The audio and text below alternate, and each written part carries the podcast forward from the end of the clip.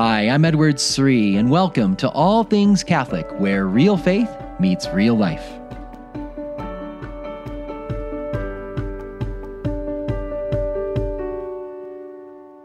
Do you respond to God's will promptly with all your heart? You know, when situations unfold and you sense this is what I'm supposed to do, I think God wants me to just apologize and tell this person sorry or, or, maybe God wants me to, to serve in some way, to make a sacrifice, or to volunteer, or maybe God wants me to address a problem, uh, address a situation with a person. And it's really hard. I'm nervous to bring this topic up, but you sense you know what you're supposed to do, but you hesitate. You hold back a little bit. You don't give all your heart. Do you want to give your heart more fully to Jesus in the day to day events that unfold in your life? Do you want to respond promptly to his will? Well, guess what? There's a wonderful biblical scene that's coming in the liturgy this upcoming Sunday. And in this scene, we're going to see that if we draw near to Mary, the Blessed Virgin Mary, who was so prompt herself in responding to God's will, that she's going to help us respond in amazing ways. That's what the wedding feast at Cana shows us. And I can't wait to unpack this scene with you on this week's podcast. So, welcome to All Things Catholic. I'm your host, Edward Sri. And I just love this time of year. You know, we just finished the Christmas season. We just had the baptism of our Lord celebrated this last Sunday. And our family really, we want to milk Christmas for all it's worth. So we had a big kind of big Christmas brunch party. We had Christmas music blaring in the kitchen. All all the kids, everybody, all hands on deck to make an amazing full brunch. And Dad even went out and got donuts to celebrate the last day of the Christmas season. But but now we're moving in to what the church calls ordinary time. The vestments the priest will wear will be green and we call it ordinary time, but it's far from just ordinary. I mean, we're going to be walking with the public ministry of Jesus, and and and it starts with amazing events uh, right there at the wedding at Cana, and continues all throughout the year. Uh, his powerful preaching, amazing miracles, and healing stories that we're going to see. But at the wedding at Cana, that first miracle, I, am going to unpack those words of Mary. Uh, do whatever he tells you. There's a lot of Old Testament background to those words, so I want to understand what they mean, and then I'm going to look at the impact they had 2,000 years ago at that feast. I don't know if you're aware of how powerful those words were and how they led certain men to respond in a crazy way with with wholehearted trust and abandonment to the will of God. I, I, don't know if you know that part of the story well. We're going to unpack that part of the story and we're going to talk about how if we draw close to Mary, she helps us do that today. But first, before we get to the wedding at Cana, I mentioned last week at the start of this new year, I want to uh, I, I, like to often begin the new year thinking about questions that my my listeners have, and it's been so fun. And 2021, getting to meet so many of you as I've been traveling around the country. And uh, look forward to meeting many of you as I'm traveling all around the United States in these coming months ahead. Uh, but I asked if anyone had any questions, bring them in. And, uh, then so many responses already in this first week. I'm only going to get to two of them here today, but know that throughout the upcoming weeks and months, I'll, I'll be going after these questions and maybe even do a whole podcast on some of these amazing topics. But first question comes from Kathy. Kathy says, I recently found your weekly podcast and I'm loving it. Thank you for sharing your love and dedication to God. Thank you, Kathy, for listening and that feedback. She said that uh, she just listened to the three habits to get your spiritual life back on track. And she says, quote, I've tried going to adoration in our chapel at our church in the past, and I find I'm so distracted by the comings and goings of others. We have a tabernacle in the church with the Blessed Sacrament? Is it okay to do adoration in the big church, or do I need to be in front of the monstrance? You are so right about a scheduled prayer life. I cannot start my day without it. God bless you and your family. Thank you, Kathy. So, in terms of the, the basic question here, can you pray before our Lord doing some kind of adoration, uh, even in just the, the regular church setting where there's a tabernacle and you're you're close to Him and you find that that's helpful for you you find that you're it's a little more peaceful you're less distracted i think that's that's totally fine to to go do that. I would say there's something beautiful something actually uh, very impactful about being in the presence of our lord in front of the monstrance and in eucharistic adoration So maybe you can get a little bit of time there still. Maybe that's when you do maybe you bring your petitions to the Lord at that time. So you you, you know you, you're less distracted. You're just focused on bringing petitions, interceding for others, or maybe you pull out the Bible and the Book of Psalms and you just read some Psalms there, or you say some words of praise in your in, in your prayer time. But but getting some time in front of the Blessed Sacrament, whether it's in adoration or uh, whether it's just in front of the tabernacle, either way is is is wonderful. You are drawing near the same God, uh, so the same Jesus uh, that walked the streets of Galilee 2,000 years ago. And, and, it, and it's an amazing thing. So for you, if you find it, it's easier to pray, you're less distracted in the church, go for it.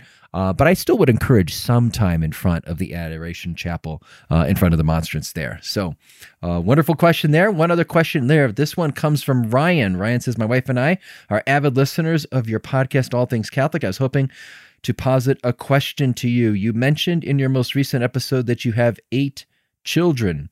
We just welcomed our second into the world, and I have to ask, how do you and others do it? we are so tired all the time with just two little ones. I know that the stereotype is for Catholics to have large families, and my wife and I would like to have more children someday, but can hardly think about it now. All right. Well, great, great question there, Ryan. First of all, God bless you where you are at with the two children you have, and uh, you know, the, I wish my wife were here. And I, we maybe this is we get a lot of questions about large family. I think we're going to do an episode together sometime here in this year about just large family life. So stay tuned for that. Well, that'll be a fuller thing. But for this particular question, uh, what I often say is, you know, you're being open to the children God wants to give you and if you are that, are doing that, then God is going to give you the grace if you have a third child to deal with that. And then, and if He gives you a, fourth child, He's going to give you the grace to be able to have that, to still have a prayer life, to still be able to get some sleep in your life. You know, but I would say each child, while it, it, it always is more, it's more work, there's more demands upon you. Uh, there's a, a, priest friend of mine who often tells young moms, he says, the young moms that have three kids, and, and I know you're not quite there yet, but he, as you can imagine this, he, he goes up to those young moms and he says, Don't stop at three. Don't stop at three you know because he because he's heard over the many years of his pastoral ministry how hard it is at three. So uh, and i if i have to be honest you know I, I, remember when beth and i were outnumbered with three. Yeah i think that's probably when we were most stretched. I don't know that's true for everybody but i think that was definitely a tipping point for us.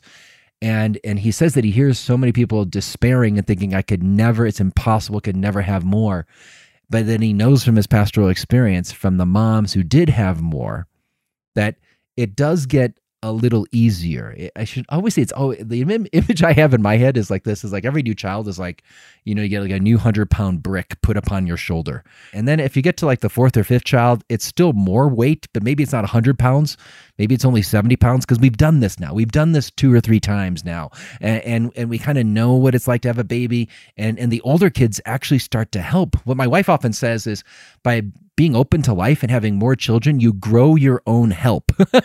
and and it's true. I mean, I remember our kids when when they would turn six or seven, they were able to start helping in the house. Like my little Eleanor has her little chores. She helps with the dishwasher and things. And, you know, it's like, I know it's really small, but it's training her and exercising that muscle of service. And, you know, when, uh, when they're eight or nine, they might be able to help a little bit more. Then, wow, once they get into the teen years, they can babysit. Then, when you get drivers, that's a whole other level of help in the house. Uh, so, my wife often says that you're growing your own help when you're really open to life. So, hang in there. God bless you where you're at right now. But also trust that if God does bless you with another child, He will give you the grace. He really will and you will find incredible blessings. It, it, you will you will have less sleep, you'll have less time, you'll have less money, uh, less freedom uh, in many ways, but you will have more love. Uh, and I wouldn't trade anything in the world for all the demands of, of big family life. It's been it's just the the greatest blessing. Just just just in these last few days here, as my children have been home for the, the we have two older ones in college, and just the conversations we have together, um, the the the love between the siblings. I you know, and yes, we're we're a normal family. We don't all get along all the time. We bicker, we fight, we complain. Yeah, oh, just like everyone else. But there is real deep love in the house, and I I it, it's a I was sitting around the table and just admiring, you know, all of our the the conversations among the siblings that we've been having in the last several days, and it's a foretaste of heaven. It really is. So, all right.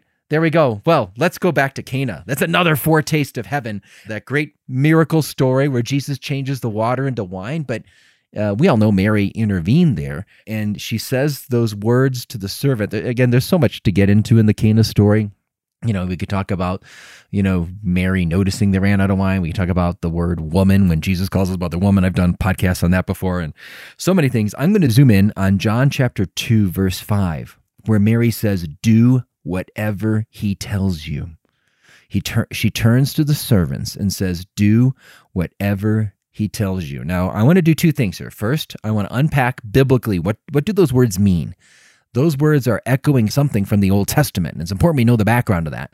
And then, secondly, I want to talk about the impact that those words had on those servants. That's a part of the story that's often not told and I think it's it's so practical for our lives if we want to be men and women who grow in our response to God's will. We want to be if we want to be men and women who are attentive to God's will and give our hearts to doing God's will. Uh, stay tuned. We're gonna, we're really going to unpack that here in this scene at Cana uh, that comes up in the Sunday reading this upcoming Sunday at Mass. But first of all, what do, what do these words echo? On, on one hand, uh, some scholars bring out that it echoes the words that were used in the Old Testament for the people of Israel when the people of Israel would respond to God's word in covenant obedience, like at Mount Sinai. In Exodus 19, you know, they get the 10 commandments, the words of the covenant are announced. And then in Exodus chapter 19, verse 8, the people say, All that the Lord has told us, we will do. And the same thing when they ratify the covenant. They have this big dramatic covenant ratification ceremony where the words of the covenant are spoken and the people respond in Exodus 24, verse 3, saying, All that Yahweh has told us, we will do. And, and so you see that uh, multiple times at Mount Sinai when Israel's responding to God's word and, and sealing themselves in, in covenant, giving their yes their loving yes to God, to commit to follow Him, they say, All that the Lord has spoken, we will do. And then when they renew their covenant many century, you know, many years later in Joshua chapter 24, verse 24, they're in the promised land and they make a big covenant ceremony and they say, All that the Lord has spoken, we will do. Many centuries later, when Nehemiah comes back and they're rebuilding the temple, they're rebuilding Jerusalem in Nehemiah chapter 5, verse 12, again, he gathers, gathers the people, he reads the words of the covenant, and the people respond, All that Yahweh has told us, we will do. And so some biblical scholars have pointed out that Mary, when Mary says, do whatever he tells you, it's as if she has on her lips the profession of faith that Israel made at Mount Sinai. That Mary has on her on her lips this the, the words used to to commit yourself to, to, to God in the Old Testament, that Mary's being presented as a model Jew, a model of faith representing Israel. And I think that's amazing. But I think there's something even more amazing in the background. I, I love all that theme. I've, I've all those ideas in that theme. I've written about them and support them, but I think there's something even more profound going on here. I think that Mary is echoing another passage earlier in the Bible in Genesis chapter 41 verse 55. Do you remember the story of Joseph of the Old Testament, the one who had those dreams and his brothers hated him? The brothers threw him into, you know, into a pit and then put sold him into slavery and, and he becomes a slave in Egypt, but then ends up uh, kind of being Pharaoh's right hand man and and he's in charge of you know telling pharaoh to store up all this grain because a big famine is going to come. And if we store up grain now we'll be able to feed not only our own people but all the nations. You, do you remember that joseph in the old testament? Joseph in the technicolor dreamcoat maybe you're, you're familiar with that musical and all but, but anyway that biblical story in genesis of joseph uh, it's fascinating. Joseph becomes the number two man in pharaoh's kingdom in egypt and he's in charge of distributing the grain and you know what Pharaoh says about Joseph? He Pharaoh tells all of his people, all the Egyptians, do whatever he tells you. He tells the people, do whatever Joseph tells you. Do whatever he tells you. That's exactly what Mary says. And, think about this, Joseph, Joseph is like like Jesus. Joseph is is fascinating. You know how old Joseph was when he began his his reign as the number 2 in command, the number 2 guy in all of Egypt? He was 30 years old. You know how old Jesus was when he began his public ministry? When he began his first miracle, Cana, you know how old he was? He, he was 30 years old. Luke's gospel tells us he begins his public ministry when he's 30.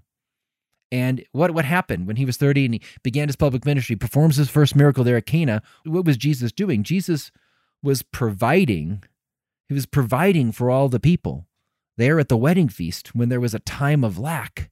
Like they ran out of wine, and so he needed to provide an abundance of wine, just like Joseph in the Old Testament provided an abundance of grain in a time of great lack.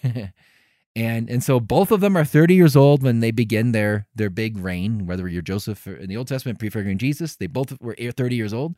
Joseph provided an abundance of grain in a time of great lack a time of famine. And jesus will provide an abundance of wine 120 gallons of wine in this time of great lack when they thought they ran out of wine and what does pharaoh say of joseph do whatever he tells you what does mary say of jesus do whatever he tells you. Isn't that cool? So I, I think that's that's the big background there. But for our purposes, to think about the story and what happens here at Cana. I mean, the, this part of the story, everyone focuses in more on Mary and the miracle itself and all that, but but I think the impact of Mary's words could be uh, the most important practical takeaway from the story we're going to encounter this Sunday, the, the gospel story of the wedding at Cana. Put yourself in the scene. It's just an amazing story. Just imagine, okay, they run out of wine and you're you're one of the servants and you're just watching the story unfold and and you see this woman Mary going to Jesus. There's a lot of, you know, it's kind of intense and then all of a sudden the woman comes up to you and says, "Do whatever he tells you." and, and and you're like, "Okay, who's and so you do what Jesus tells you. What does Jesus want you to do? He wants you to go take the jars that were used for the Jewish rites of purification. So these are stone jars used for ritual washings. Okay. And then go fill those with water and fill them to the brim and take them to the steward of the feast so that he can serve this water from the ritual jars, you know, the jars for purification, and serve that water from those jars to the wedding feast, thinking you can fool everyone. You know, instead of really good wine, we're going to have water from these dirty jars. so uh, that that would just take a lot of faith. If you were those servants, I mean, you're thinking this is crazy. Why? Why would I do that? It reminds me of something Mother Angelica once said. Mother Angelica once said, uh, the founder of EWTN, she once said, unless you're willing to do the ridiculous, God can't do the miraculous. and uh, St. John Paul II, you know, he, he made a similar point when reflecting on this very scene. He said that these words, do whatever he tells you in this scene, they invite us to trust without hesitation, to trust even when you can't see clearly. What's the purpose of this? Why, why are we doing this? This doesn't make sense.